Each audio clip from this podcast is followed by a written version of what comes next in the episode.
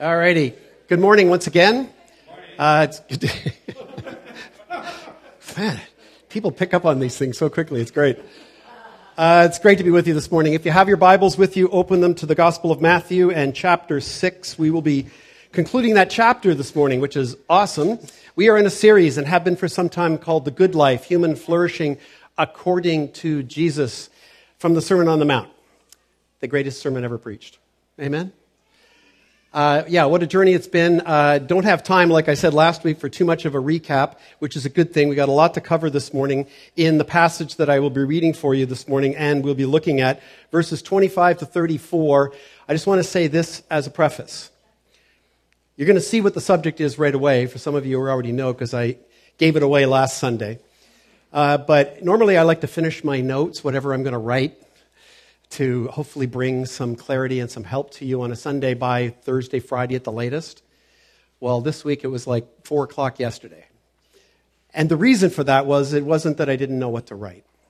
There's an old saying if the sermon doesn't preach to the preacher, it's not going to preach. So I just want to confess in advance. There's a lot of what we're going to talk about here today that I was just reading all week and thinking, oh my, oh my. Oh my. So I'm just glad that the Lord's not done with me. If you have your Bibles, let's read. I'm going to read the passage for you, then we'll pray one more time, and we'll dive in today. Matthew chapter 6, verses 25 to 34. Jesus speaking. Therefore, I tell you, do not be anxious about your life, what you will eat or what you will drink, nor about your body what you will put on.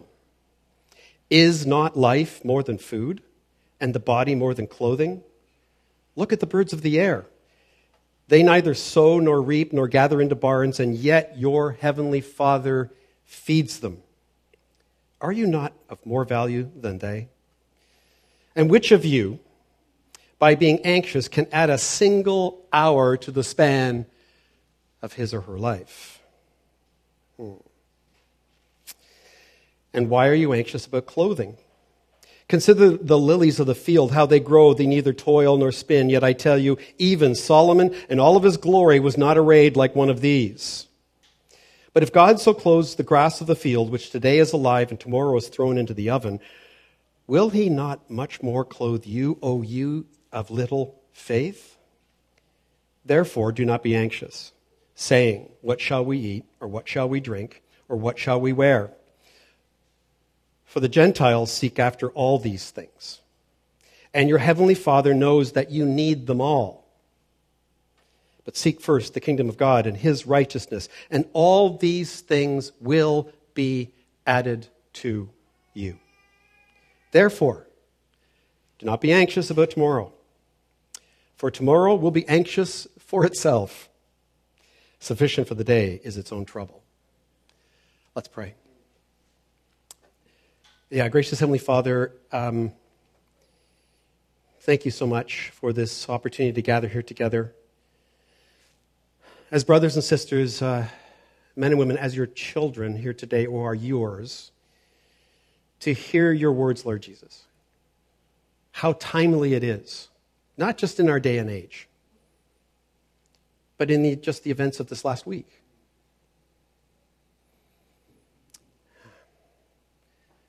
Lord, again, we thank you so much for the life of our sister Ingrid DeVos. Middle name, Grace. I didn't know that. Lord, thank you for her. Thank you for bearing her up and Norm and the family. And we continue to pray for them this week that you would continue to do that. We pray that you would take away all anxiety and worry about any details. You will just work them through. Tomorrow is tomorrow. So, Lord, I pray that as we go through this wonderful and amazing text today, that you would speak to all of our hearts, that you would encourage us, Lord Jesus, Holy Spirit, in the way that you intended to do through these words. These are true words of encouragement. So, Lord, I pray that you would help us to see that today. And I pray these things in your worthy name, Jesus. Amen. So, have a sermon title and three points for you. Go figure. Sermon title is, you're going to love this Stop Worrying, would you?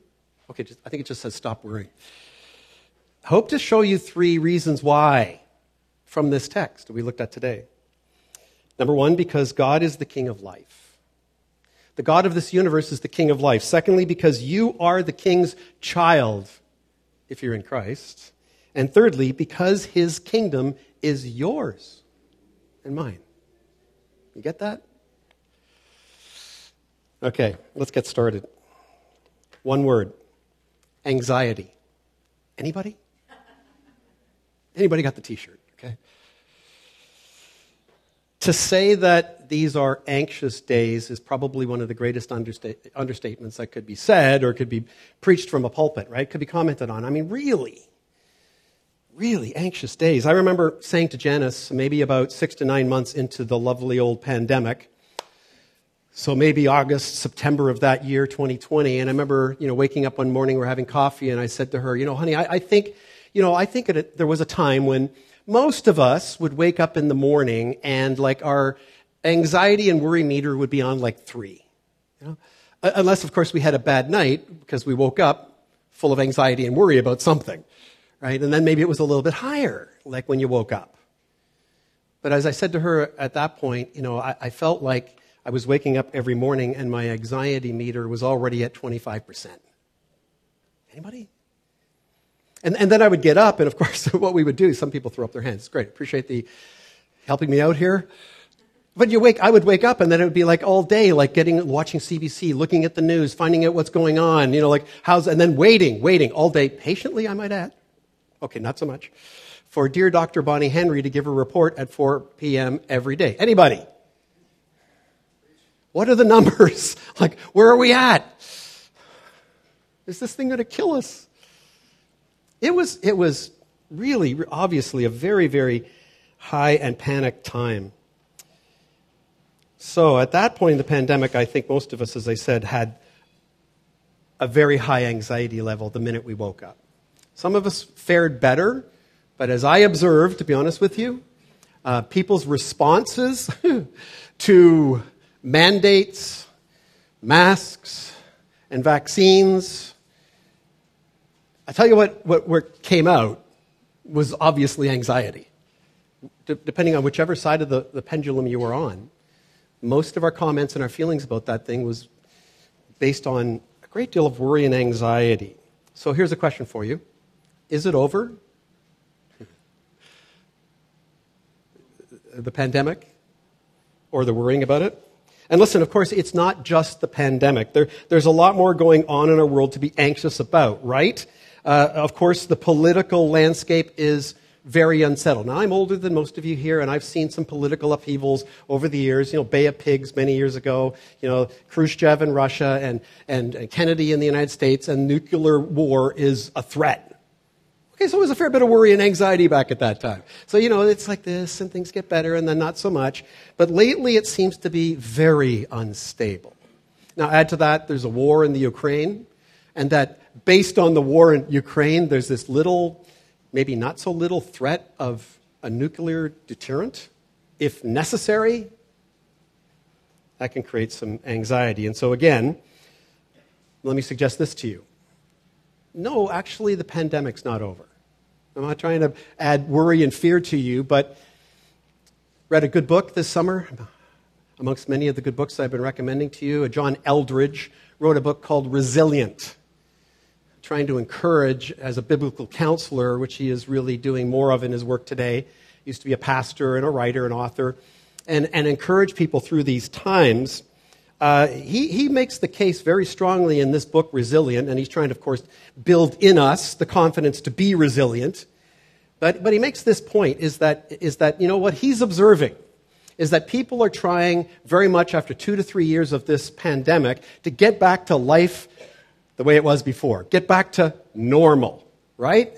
And, and so what we're doing is what most of us are doing is we're just giving ourselves full on to, oh, I can get on an airplane and fly somewhere? Okay, so we're doing that and we're doing that as much as possible. Oh, and I can go back into the mountains, and I can go do this, and I can go to live hockey games, I can go to live um, music events and plays and musicals and all the rest of it. I can do that. And people are really, really giving themselves to it. He would suggest in the hope that they'll get over all this. Well, in his book, he makes this point, and I, I think it's pretty clear from what counselors and psychologists would say in our world today most of us are suffering a trauma. And we may not even be aware of it. And so, on that level, it's not over. Barna researched a very large Christian based uh, research organization in the United States, released some troubling statistics uh, recently. They have found in their surveys that adults aged, or young adults aged 18 to 28, are reporting significantly higher rates of anxiety and suicidal thoughts, manifesting as suicidal thoughts, pardon me, panic attacks, and deep depression triple what they were 15 to 20 years ago. Triple what they were. The stats for this age are almost, as I say, triple, but they're not much better for the rest of us, statistically. Finally, of course, the pharmaceutical industry has been one of the best bets for investors over the past 15 to 20 years, but especially lately, right? And of course, their medications for psychological disorders and anxiety and depression uh, are, you know, some would say very necessary in times like this, but their sales are way up. Oh, and by the way, if you didn't know statistically, BC uh, liquor stores had a record year the last two years in a row. Why? Because it's called anxiety, and it's called fear. And that, that's how oftentimes we deal with it. I think all of you know that that's not healthy. I know that. So we might think, as we look at these words that Jesus spoke, that he preached this sermon, actually, he was preaching forward. he was actually preaching forward to you and I here today because we're pretty much the most anxiety driven uh, population of culture of all time. And we are, but that's not true. He was preaching it to his disciples in that day for specific reasons. Because why? Well, because they were full of anxiety and fear and worry over many different things. And he's going to focus on some of the things that they were focusing on or worried about and stressed about and full of anxiety over to assure them they don't need to be that way. And so he preaches to them because he knows that for the most part, every day, most of them are just trying to keep their heads above water. You know, tr- trying to get food for the day and, and keeping that food non perishable was far more difficult in that day it is today. Listen, clean water was far more difficult to find and preserve than it is today. And so Jesus' message was for all of them, but as I said last week, his attention now has become very focused. It's like in Luke chapter 12 that we looked at last week. You can see Jesus' tone changes. It's beautiful. if you read it as a tonal change, because it is. He's moved from being going at the Pharisees. He, he's moved from going after sinful, hypocritical behavior to saying, hey guys, listen to me. And, and his tonal changes for a purpose. He, he knows who are his. He knows that after he has been crucified, buried, risen from the dead, and ascended, they're going to need to hear these words. Because he knows what's ahead of them. And he knows what's ahead of you and I tomorrow. And so these words are words of care and compassion and love. And so I also hope that we will see that at the end of the day, Jesus preaches this sermon because he wants you to experience the good life as a Christian, which is the good life and that you would truly flourish. And so, this is more than just good advice. This is loving compassion from your Savior. Point number one why we should stop worrying is because God is the King of life. Verse 25, we'll put it on screen, is this Therefore I tell you, again, Jesus speaking, do not be anxious about your life what you will eat or what you will drink, nor about your body, what you will put on. Is not life more than food? And the body more than clothing. So you, you can tell one of the key words here is obviously the very first word, therefore, right? You're going to see it three times in today's passage. Jesus is concluding his words from last week. he's concluding a whole section of this part of the Sermon on the Mount before he goes on to the last part in chapter 7. But this is a conclusion of really coming out of what he said last week, which was at the very end. Remember those last five words? You cannot serve God and mammon. It was about laying up treasures in heaven versus on earth. It was about uncontrolled materialism. His concern for his disciples then, and you and I today, is that we would be looking around and rather being on mission, rather than being the followers of Christ that we've been saved to be, and actually live out the good life that He's called us to, we'll find that just too, too attractive. And we'll get drawn back into it. And by the way, his conclusion is that's what will cause you to be full of anxiety. That's where it's coming from. So, as I said, you remember the previous uh, five words at the end of verse 24, you cannot serve God and mammon. He made it very simple to his disciples, didn't he? He basically says you cannot serve God and money, materialism, material goods, money being the focus. You, you may be tempted to try to, right? And we'll also be tempted to love the one over the other. So, here what Jesus is doing is he's directing us, as he's been directing them repeatedly, to the antidote to a series of antidotes to our problem. But notice this first. He doesn't suggest that some of them, some of them, of us will struggle with materialism, does he? He doesn't sort of say, like, listen, this, this may only impact a few of you. No, the way he puts it is he knows full well we all will, and that we all do, and that they all did. So he assumes they will. Therefore, he tells us, do not be anxious, and the key word that follows is about your life. That word is in totality. He's going to talk about a few individual aspects of our lives, but he's talking about your whole life. Everything about your being the beat of your heart, the breathing of your lungs, the fact that you have a pulse right now. Everything related to our lives. So we might read this and think he's only telling us not to be anxious about food, drink, and clothing. But he chose those three because, A, they represent the very basics of life. Secondly, virtually every other need we have comes out of the basics.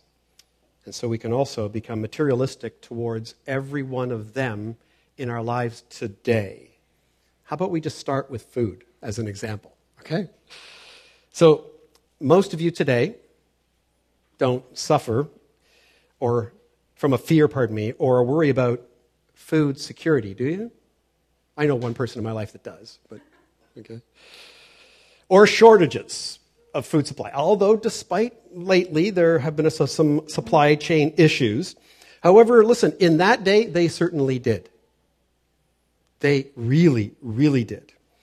So, so today, no, I would suggest, although that's a possibility at some point in time in our world, I, I would suggest that today our propensity is that we are more prone to a very materialistic view when it comes and a fixation when it comes to food.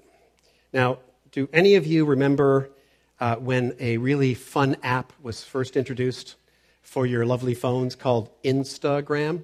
Do you remember? Do you guys remember? Do you, do you, remember what probably the number one and two purposes or people use those that app for initially? Anyway, do you remember what it was? One was probably the the selfie, right? I could never take good selfies of myself. I don't, I don't like taking pictures of myself. But anyway, but actually, the one that was most popular in the beginning, which was incredibly annoying, was people taking pictures of what? Food. I mean, you're in a restaurant, right? And you're in this restaurant, and of course, you're going to this restaurant, which is pretty expensive in Vancouver, so you want people to, to know that you're there, right? And, and, because the chef is amazing, and the, this, and, and so people, I would be sitting in a restaurant and see people, they're not only taking the phone out, but they're, they're setting the, the table so, so that the picture looks like amazing, right? And then sometimes they'd even stand up and get, get the picture from the top, right? None of you ever did that, right? Lorraine, put your hand up. okay, come on, I did that. But what's wrong with us? Hmm. Okay, how about this? I love this. Cookbooks, cooking shows, Food Network, Iron Chef. I remember early on when all these shows were coming on and we were binging them and looking at them and watch Jamie Oliver. I, I love that. I love the cooking. Some of you know that. And going through all of that. And someone actually said that, you know, what's happened now is that food has become sexy. Oh my goodness. Just a thought for you. I was reading one commentator, and he, he was mentioning that he read a magazine. You'll find magazines like this on every grocery store shelf. And, and he said basically in this one issue, this recent issue, he said that in this issue, you can find everything needed for the welfare of the body in this magazine. For example, how to feed it, clothe it, warm it, cool it, fresh it, relax it, entertain it, and, oh yes, titillate it. Self indulgence is what our culture is actually all about, and we're encouraged to be that way, right? Again, we go back to materialism. We can do that with food. We can do that, and we do do that with food. And so that is a key reason why there is so much anxiety. We could also spend some time considering, of course, how we make drink and clothing into a functional idol, too, right? Okay, I'm not going to go there. I think that was painful enough, don't you think?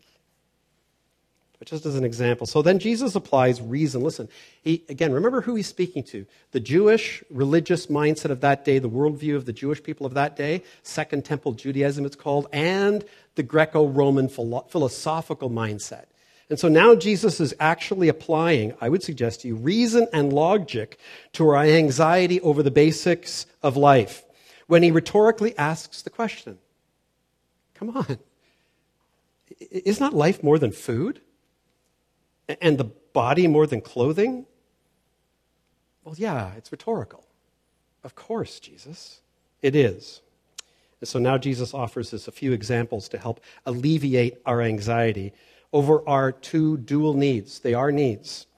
What we need for our daily sustenance, which is our internal needs, and our exterior need for protection and for warmth. And so in verse 26, he says this, and I can just imagine this he's standing there on the, on the mount. Again, I want you to picture this. He's on the mountain, right? And they're all there. The, the disciples are in front of him at his feet. And there's probably 500 to 1,000 people listening to him as he speaks. And a flock of birds goes by. Jesus, like, he's God. But he's also really creative, right? But he also goes with what's obvious. And I can just see him pointing to these birds. He goes, Look at the birds of the air. They neither sow nor reap nor gather into barns, and yet your heavenly Father feeds them. Are you not of much more value than they? So his first example is birds, the birds of the air. So he's pointing up. That's important because he's going to point down soon, right? But he points up to the birds of the air. So the observation is to look up and, and observe the birds. And it, it's a really beautiful picture. And, he descri- and what he does is he actually describes their lifestyle. And he's comparing their lifestyle to yours and to mine in this text. And so basically, he's saying, listen, birds do not plant seeds in nice, neat rows in their permaculture garden, do they? I just have to get those things in there, okay? She's sitting right there, I know. But they don't, do they? We do. We have to. And since they don't plant, they don't technically reap either. They do gather, but, but they don't, for the most part. There are a few rare breeds. For the most part, they don't store them up in barns, in their second and third garages. Right? They don't do that. Instead, they forage every day for their needs for that day. That's an important observation. So, Jesus' conclusion again, listen to his heart here. He's speaking personally to you. It's your heavenly Father who feeds them. Your heavenly Father who feeds them, provides what they need daily. Hold on. Let's go back in the Sermon on the Mount just two weeks, three weeks maybe. What did Jesus say about prayer? Give us this day our daily bread. We're supposed to pray that daily, and then what? Trust that He'll provide? Yes, for the most part. So let me ask you this question Do you think birds ever feel anxiety on a daily basis? Well, science will tell you they don't have feelings and emotions like we do. But the reality is they don't act like it. I see them sitting up on our roof and they're just checking their feathers out, whatever, and then all of a sudden they're going, I'm hungry. I think we'll fly down into Janice's permaculture garden and get something to eat. So, so Jesus is doing here what he often does. He's doing what, what's, what's called the lesser to greater comparison. And, and, and so the primary way we should understand what Jesus is saying is that birds, listen, do not have a father. They have a creator. They don't have a father. He is our Father who art in right? They do not bear his image.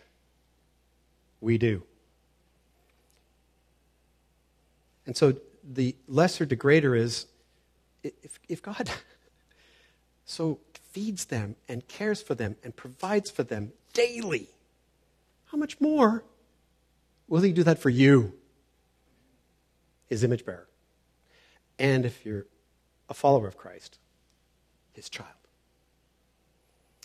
He then adds, And which of you, by being anxious, can add a single hour to his span of life? I got to tell you, every time I read this verse, it's like, there's a dart that goes right through me. Like, it's like, I can't believe it. It, it strikes me. My mother, some of you will have met Eunice. She passed away a few years ago. Uh, she, is a, she was a self-confessed worry wart.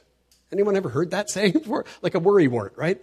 And, and uh, it, it, was, sadly, um, the, the, truth is, mom was on antidepressants and, um, yeah, struggled with emotions uh, most of her life because she worried and worried and worried about my sister and I and about my dad and about life and everything all the time.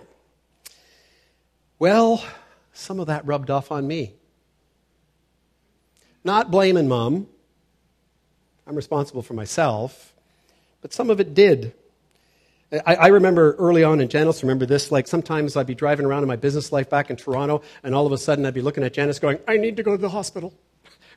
I, I'd have a pain somewhere in my body, and I'd be like, I'm dying, right? Anybody. Like,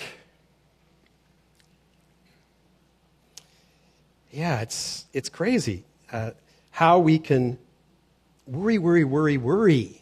And then I started thinking this week when Jesus talks about this, it's a beautiful picture. He, he talks about adding a single hour to your life. Then I started thinking, okay, let's do the math. How, how, how, when did I start worrying? And you know, when would I start worrying? When I was 10, 11, 12, 13? I don't know, but I started at some point. And then between then and now, how many hours have I given over to worrying about tomorrow and this and that and what's going on here and what they think, what they don't think? And how many?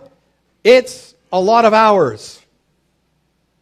And then Jesus rhetorically again says, You're, you're putting an awful lot of energy into something that won't even extend your life by one hour. I, I read that, I hear that, and I go, Well, Jesus, thanks for that. But there's a lot of anxiety there. So the truth is, I know this. And I want you to hear this. I'm going to die. But the day that I'm going to die, the time that I'm going to die, the day that you're going to die, the time that you're going to die is appointed.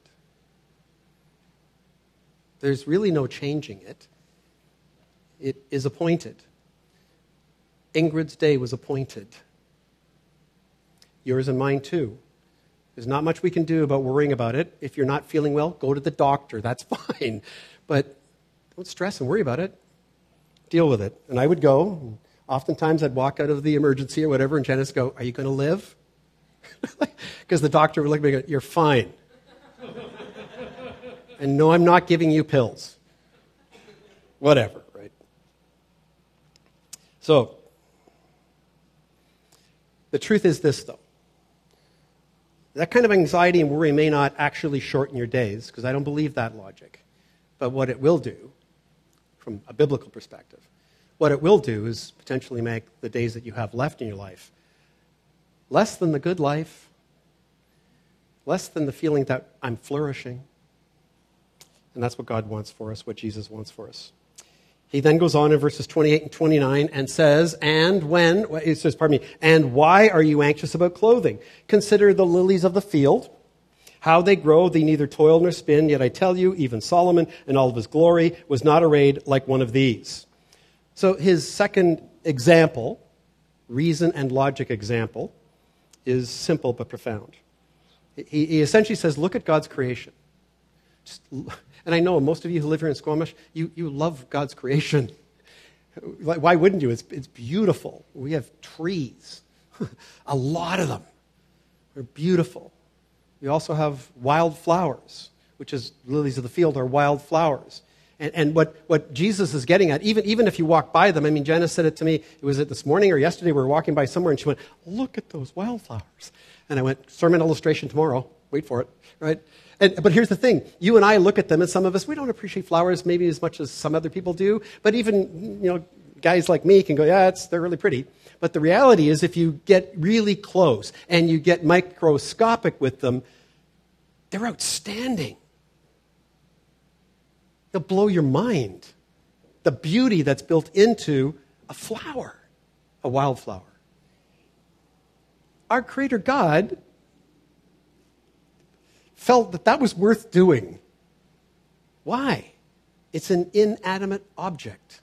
And so, again, the, the lesser to greater is listen, if your Heavenly Father is prepared to create such beauty for His glory and His honor, He likes them too, by the way, but also for you and I to love and appreciate and see Him in it, that's one thing. That's awesome. But the more important part is if He's willing to do that for the animal kingdom and the inanimate kingdom, how much more is He going to love, care, and provide for every need that you and I have as His children? So, Jesus' point here is this Your Heavenly Father is King of all life, He's the King of all life. I, I know we, we can give assent to that, but I'm imploring you today to hear that and believe it with all your heart. And so, by the way, friends, let me also suggest this to you. Solomon, the richest man of all time, had more and the largest walk in closets of any human being ever. Okay, speaking about his clothing, okay? That's the point. Solomon was known to be a keen dresser. and Jesus is saying, even in all of his glory. So, clothing, clothing is what he's getting at. And then he says, But if God so clothes the grass of the field, which today is alive and tomorrow is thrown into the oven, will he not much more clothe you, O ye of little faith? So again, it's this lesser to greater. Look what our God does even for the flowers and the grasses of the field. And despite their shortness of life, they display his beauty, his power. So why be anxious? Or why not be anxious? Because our God is the God of all life. That's number one. Number two, because we are the king's children. He goes on and says, Therefore, this is the second therefore in the passage, do not be anxious, saying, What shall we eat, or what shall we drink, or what shall we wear? For listen, the Gentiles, pagans, seek after all these things, and your heavenly Father knows that you need them. He knows that. So, here again, as I said, we have the second therefore, and it arrives at a really critical point. The whole sermon has been highlighting two key themes the theme of the kingdom of God and of the righteousness, of God and of the righteousness of those who are in his kingdom. You and I. That's what this whole sermon has been about. So these two verses make a very powerful statement. It's speaking again to the choice we must make about whom we will serve. It also warns against not just being double minded, but listen, being more deeply, but more deeply, I should say, double hearted. Remember the words from the passage last week? For where your treasure is, there your heart will be also. Here, Jesus is saying to us if you let yourself become anxious about the things of this world, then listen, you are being just like the Gentiles and the pagans in this culture and this world today. You're living like them.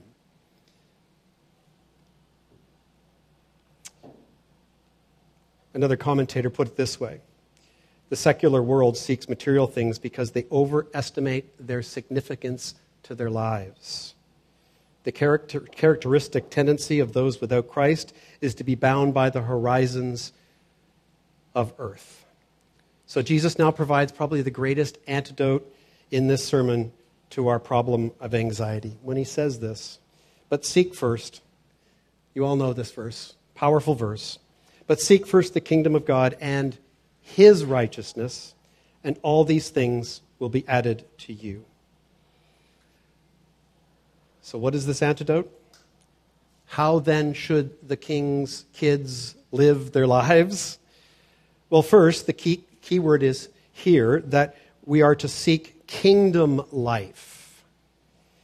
Kingdom life, kingdom righteousness, every waking moment of our lives. First word, that word here points to a singleness of heart. That that every moment that we wake up, of every moment of every day, tomorrow, the next day, every day after that, the first thing that we think about at any given time needs to be about this kingdom that we've been invited into and our role in it versus our role in the world.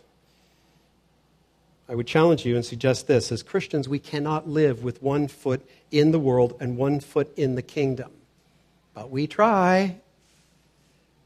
And for the Christian, that is where great anxiety comes from. So, seeking kingdom, his kingdom, primarily, primarily means this being about, obviously, the king's business, the spreading of the rule and reign of Christ, the expansion of his kingdom on earth now, the spreading of the gospel. So, seeking his righteousness then involves making his righteousness actually attractive putting it on display through our lives, the way we live our lives, the way we deal with food, drink, and clothing, material possessions, and money, with our bodies, what we do and don't do with them. The Lord tells us that the one who does this is approved. Remember the Beatitudes? Blessed are those who hunger and thirst for righteousness. For they will be what? filled with what? Everything that they possibly need. So the antidote to anxiety is not a simplistic stop worrying, but a redirecting of the disciples' vision to a proper heart orientation, accompanied by a promise of provision. Treasure in our hearts the kingdom of God first, and the promise is your heavenly Father will provide everything you need. I love that we sang that song, that song earlier, right? All the promises. He just promises and promises, and does he keep his promises? Oh, he sure does. Jesus concludes the sermon with these words The third, therefore. Do not be anxious about tomorrow, for tomorrow will be anxious for itself. Sufficient for the day is its own trouble. The Christian life is a day to day life. That's his point. It's a day to day. He affirms that there will be trouble in this life. There will be trouble in this life. He's affirming that, but he's also saying it's okay. I promise you, I will be with you until the end of the age. I will be there. You are mine. I will protect you. I will care for you, even through your troubles. Do not worry. Live for today. Point number three, and we'll close with this might be surprising to you. I thought it was when I wrote it down. Why?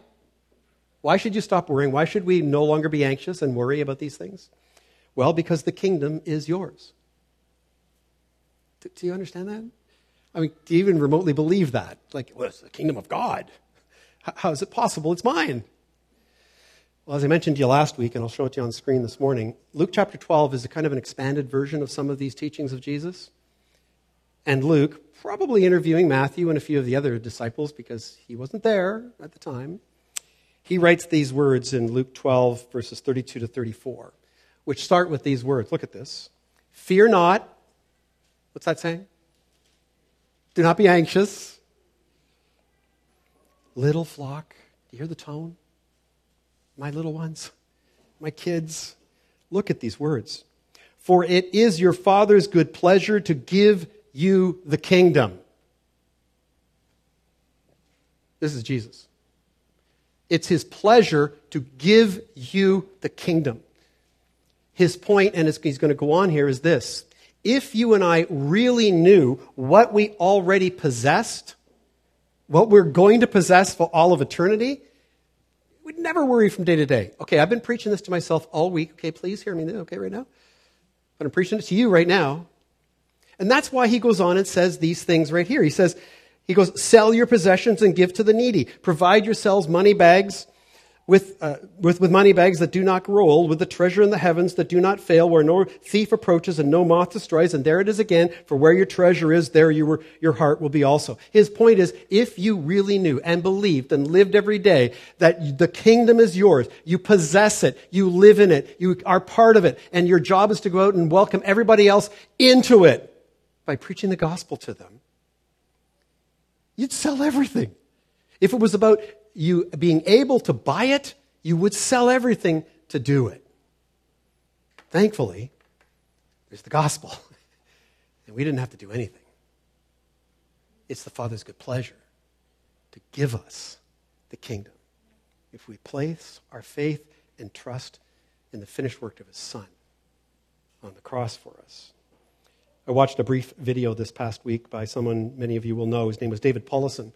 Uh, he passed away, sadly, a few years ago. Great biblical counselor, speaker. Uh, he said this uh, about this subject We all have some good reasons to be anxious. Life's trials and circumstances can be very challenging. So we should be comforted from knowing that and that Jesus does understand. That's why he preached this sermon. He understands.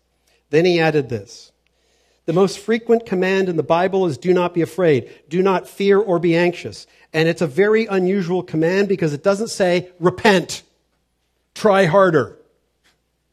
It's not the way it's put across.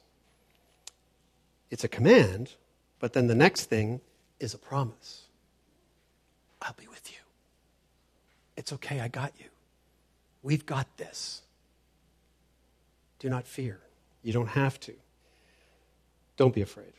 So, friends, I agree with, with David. Jesus displays his love for us here, not by some uh, authoritarian guilt trip. Listen, you need to stop worrying. Or I don't know if I'm still going to, you know, want you to be part of my kingdom. No, not even remotely. He's saying it because you don't have to anymore. You just don't have to. You can stop it. You just have to trust me, okay? And why again? Because our God is the King of life. We are the King's children, and the kingdom is ours. The Apostle Paul synthesized this really well in Philippians 4 4 to 7. I'll just read it for you. He said this The Lord is at hand. That's the promise.